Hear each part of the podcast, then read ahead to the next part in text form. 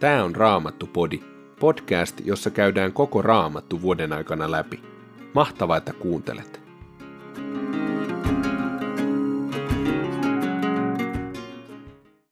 Tänään luemme ensimmäistä kuningasten kirjasta luvun seitsemän.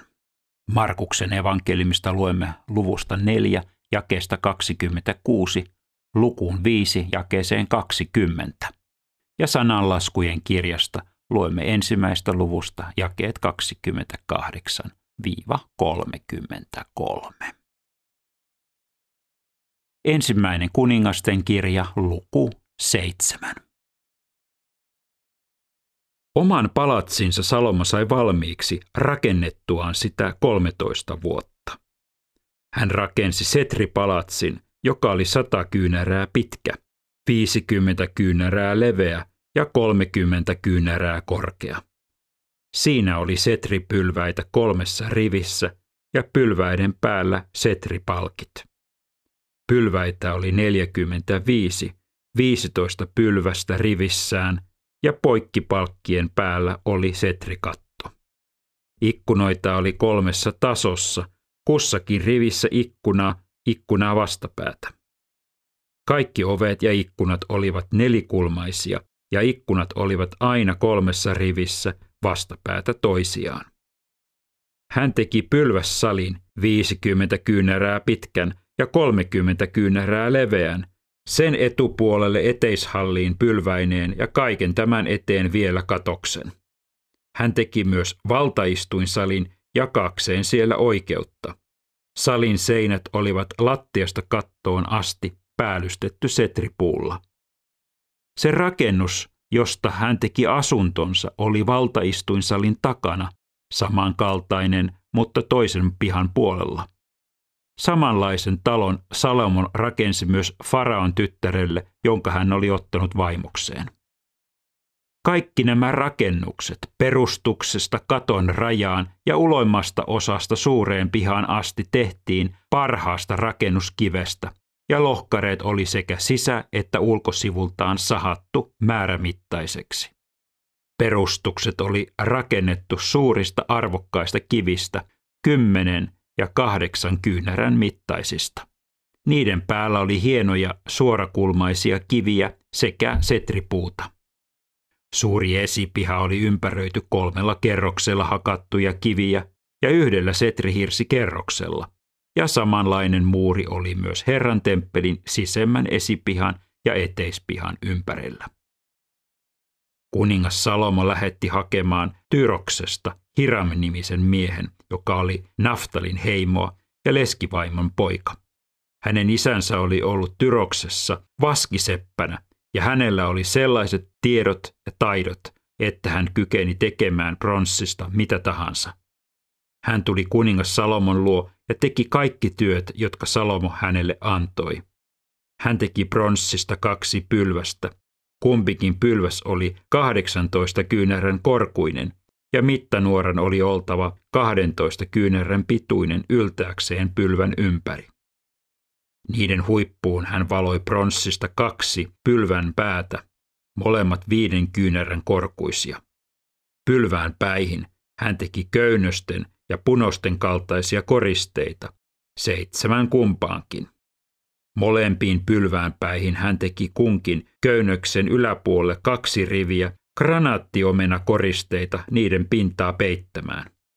Eteishallin muut pylväänpäät olivat neljän kyynärän korkuisia ja liljan kukan muotoisia.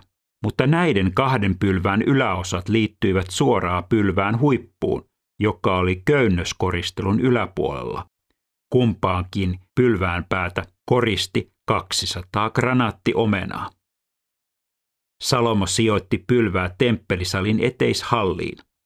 Sille, jonka hän pystytti oikealle puolelle, hän antoi nimeksi Jakin, ja vasemmanpuoliselle hän antoi nimen Boas. Eteishallin pylväänpäät olivat kuin liljan kukkia. Niin saatiin loppuun pylväiden valmistus. Hiram valoi myös pyöreän altaan, jota kutsuttiin mereksi. Se oli reunasta reunaan kymmenen kyynärän levyinen, korkeutta sillä oli viisi kyynärää ja vasta 30 kyynärän pituinen mittanuora ulottui sen ympäri. Sen reunan alla oli ympäriinsä kurpitsan koristeita, kymmenen joka kyynärää. Kurpitsakoristeita oli kaksi riviä ja ne olivat samaa valua kuin meri. Allas oli 12 härkäpatsaan varassa. Kolme härkää katsoi pohjoiseen, kolme länteen, kolme etelään ja kolme itään päin. Niiden takaruumiit olivat vastakkain ja allas oli niiden päällä. Altaan seinämä oli kämmenen leveyden paksuinen ja sen reuna kaartui ulospäin kuin liljankukan muotoisessa maljassa. Allas veti 2000 bat mittaa. Hiram teki myös kymmenen pronssista työntöpöytää, kaikki neljän kyynärän pituisia ja levyisiä sekä kolmen kyynärän korkuisia. Pöytien rakenne oli tällainen. Niissä oli kehys ja sitä tukemassa poikkitangot. Ja kehysten päällä samoin kuin poikkitankojenkin päällä oli kuvioita, jotka esittivät leijonia, härkiä ja kerubeja. Ja leijonien ja härkien alapuolella oli taottuja kiehkuroita. Kussakin pöydässä oli neljä pronssipyörää ja pronssiset akselit. Ja pöydän kuhunkin neljän jalkaan oli kiehkuroiden taakse valettu tukitanko, joka ulottui padan alle. Padan tukirengas oli koristekehän keskellä, kyynärän verran sitä korkeammalla. Se oli pyöreä ja puolitoista kyynärää läpi mitaltaan, ja se oli valettu samoin kuin padan alustakin. Senkin reunat oli ympäriinsä koristeltu leikkauksin. Kehys oli nelikulmainen, ei pyöreä. Pöydän neljä pyörää olivat kehyksen alla, ja pöydässä oli niitä varten kiinnikkeet. Kukin pyörä oli puolentoista kyynärän korkuinen. Ne olivat vaunun pyörän kaltaisia, ja niiden kiinnikkeet, kehät, puolat ja navat oli kaikki valettu pronssista. Pataa tukevat neljä tankoa olivat pöydän neljässä kulmassa, ja ne olivat samaa valua kuin pöytä. Työntöpöydän päällä oli puolen kyynärän korkuinen pyöreä kehä, ja pöydän ylälaidassa oli kädensijat. Pöytä oli kehyksineen yhtä ja samaa kappaletta. Hiram täytti kaiveruksin kaikki vapaat pinnat niin kylkilevyissä kädensijoissa kuin kehyksissäkin. Hän kaiversi kerupeja, leijonia ja palvukuvioita sekä kiehkuroita ylt ympäriinsä. Näin hän teki kymmenen työntöpöytää, kaikki samalla tavoin valettuja, samanlaisia niin mitoiltaan kuin muodoiltaan. Hiram teki myös kymmenen pronssipataa, kaikki neljän kyynärän korkuisia ja 40 pat mittaa vetäviä. Kaikissa kymmenessä pöydässä oli oma patansa. Viisi pöytää asetettiin temppelin oikealle, viisi vasemmalle puolelle ja alla sijoitettiin temppelin oikealle puolelle, kaakkoiskulmaan. Vielä Hiram teki tuhkaastiat, tuhkalapiot ja vihmontamaljat. Näin hän sai valmiiksi kaiken sen, mitä kuningas Salomo hänelle teetti Herran temppeliä varten. Kaksi pylvästä niiden maljamaiset päät ja kaksi köynnöskoristetta, jotka peittivät noiden kahden maljan pintaa. Ja köynnöksiä varten 400 granaattiomenaa, kumpaankin köynnöstä kohti aina kaksi riviä omenoita peittämään pylvään päällä olevan maljan pintaa. Kymmenen työntöpöytää ja niiden kymmenen pataa. Altaan ja 12 härkää sen alle. Tuhkaastiat, tuhkalapiot ja vihmontamaljat – kaikki nämä esineet, jotka Hiram teki kuningas Salomolle Herran temppeliä varten, olivat kiilotettua pronssia. Ne valettiin maahan kaivetussa muoteissa ja kuningas valatti ne Jordanin laaksossa, Sukkotin ja Saretanin välillä. Salomo sijoitti kaikki esineet paikoilleen. Niissä oli pronssia hyvin paljon, sitä kului mittaamattomat määrät. Salomo teetti myös kaikki muut Herran temppelin kuuluvat esineet, kultaisen alttarin ja kullasta tehdyn pöydän, jolla uhrileipä pidettiin, viisi puhdasta kullasta valmistettua lampunjalkaa oikealle ja viisi vasemmalle puolelle sisäkammion eteen, kukkakoristeet, lamput ja lamppupihdit, kaikki kullasta, sekä vadit, veitset, vihmontamaljat, kupit ja tuliastiat nämäkin puhdasta kultaa. Myös se ovi, joka johti temppelin sisäkammioon ja kaikkein pyhimpään, ja sen oven puoliskot sekä temppelisalin ovet päällystettiin kullalla. Kun Salomo sai valmiiksi kaikki työt, jotka hän oli Herran temppeliä varten teettänyt, hän toi sinne isänsä Daavidin pyhittämät esineet, hopean, kullan ja muut tavarat hän tallensi Herran temppelin aarekammioon.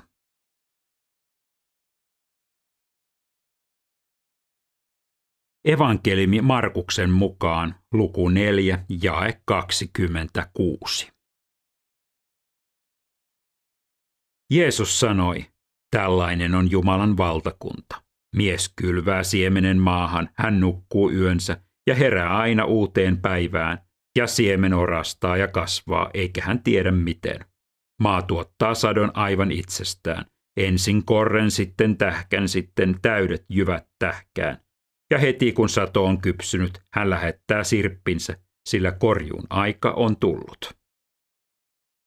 Vielä Jeesus sanoi, mihin vertaisimme Jumalan valtakuntaa, millä vertauksella kuvaisimme sitä.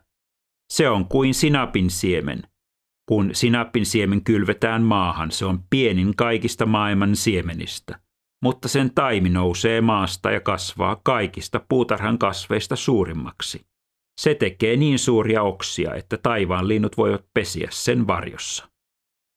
Monin tällaisin vertauksiin hän julisti ihmiselle sanaa, sen mukaan, kun he sitä saattoivat ymmärtää. Vertauksitta hän ei heille puhunut, mutta opetuslapsilleen hän selitti kaiken, kun he olivat keskenään.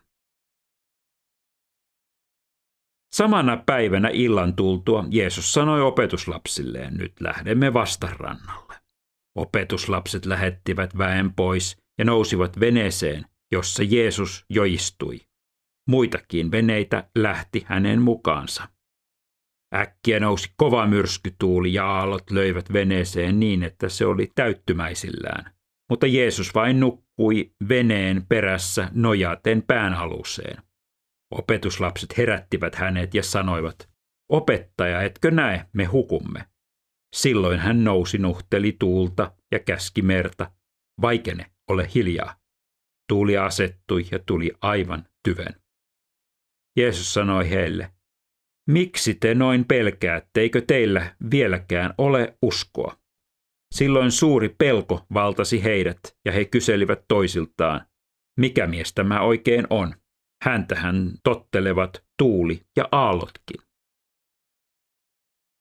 Luku 5.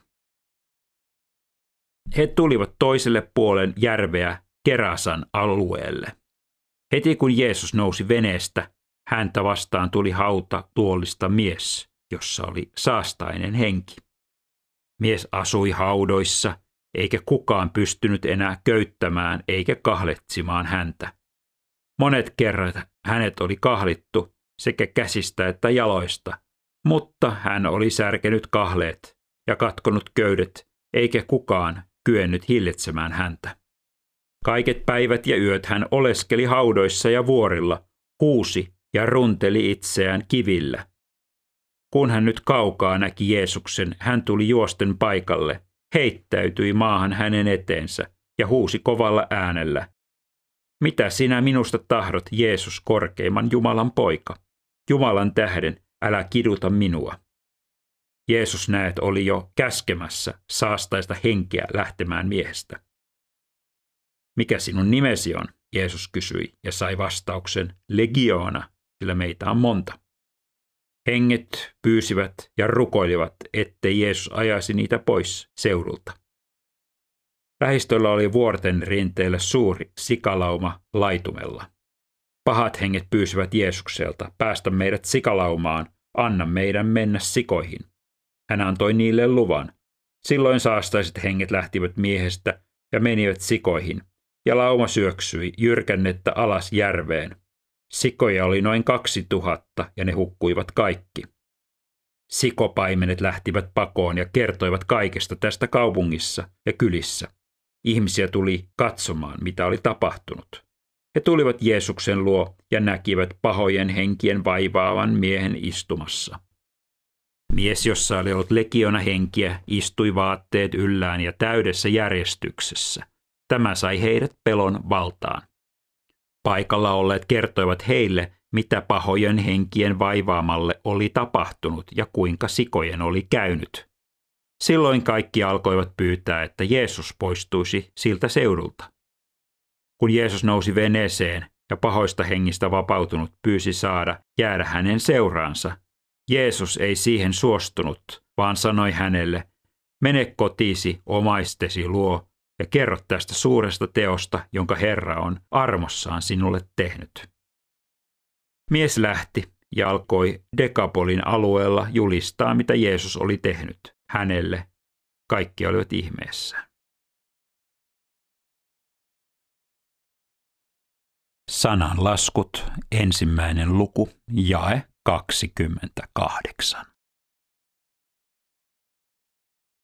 Silloin te huudatte minua, mutta minä en vastaa.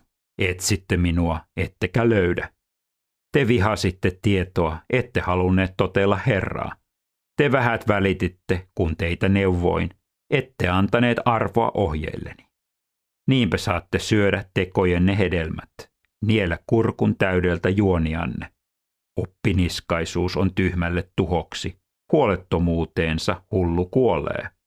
Mutta joka minua kuulee on turvassa, hänen ei tarvitse pelätä mitään pahaa.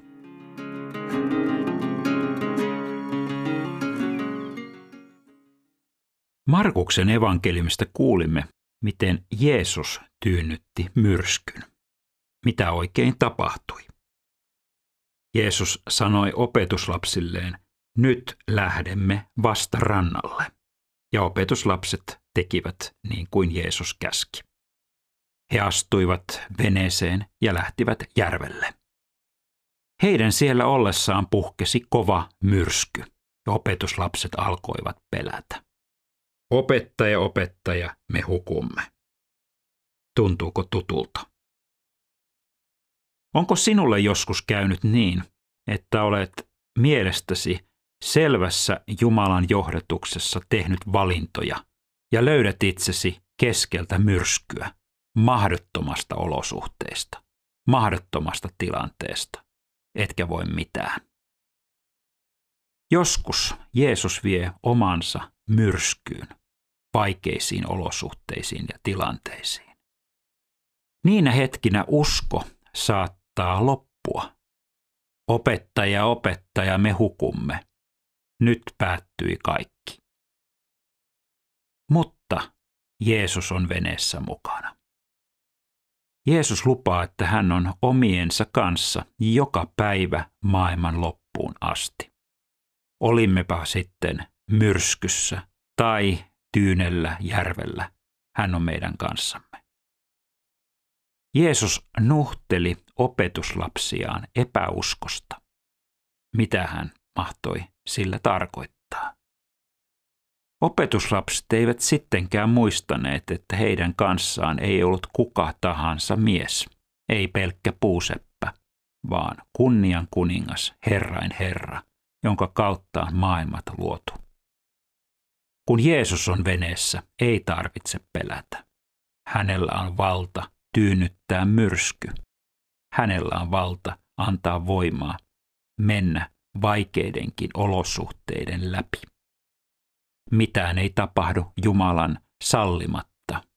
Ei hius karvakaan putoa meidän päästämme Jumalan sitä tietämättä.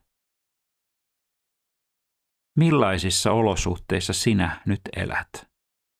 Onko sinulla asioita, joidenka kanssa kenties tuntuu siltä, että en voi mitään. Tämä on liian vaikea tilanne. Millä tavalla voit kohdata Jeesuksen näissä tilanteissa ja mitä hän mahtaisi sinulle sanoa? Raamattupodin sulle tarjoaa Opko ja kuunnella voit muun muassa Spotifysta, Apple Podcastsista ja yleisistä podcast-sovelluksista niin kuin Castboxista, Pocket Castsista ja Podcast Addictista.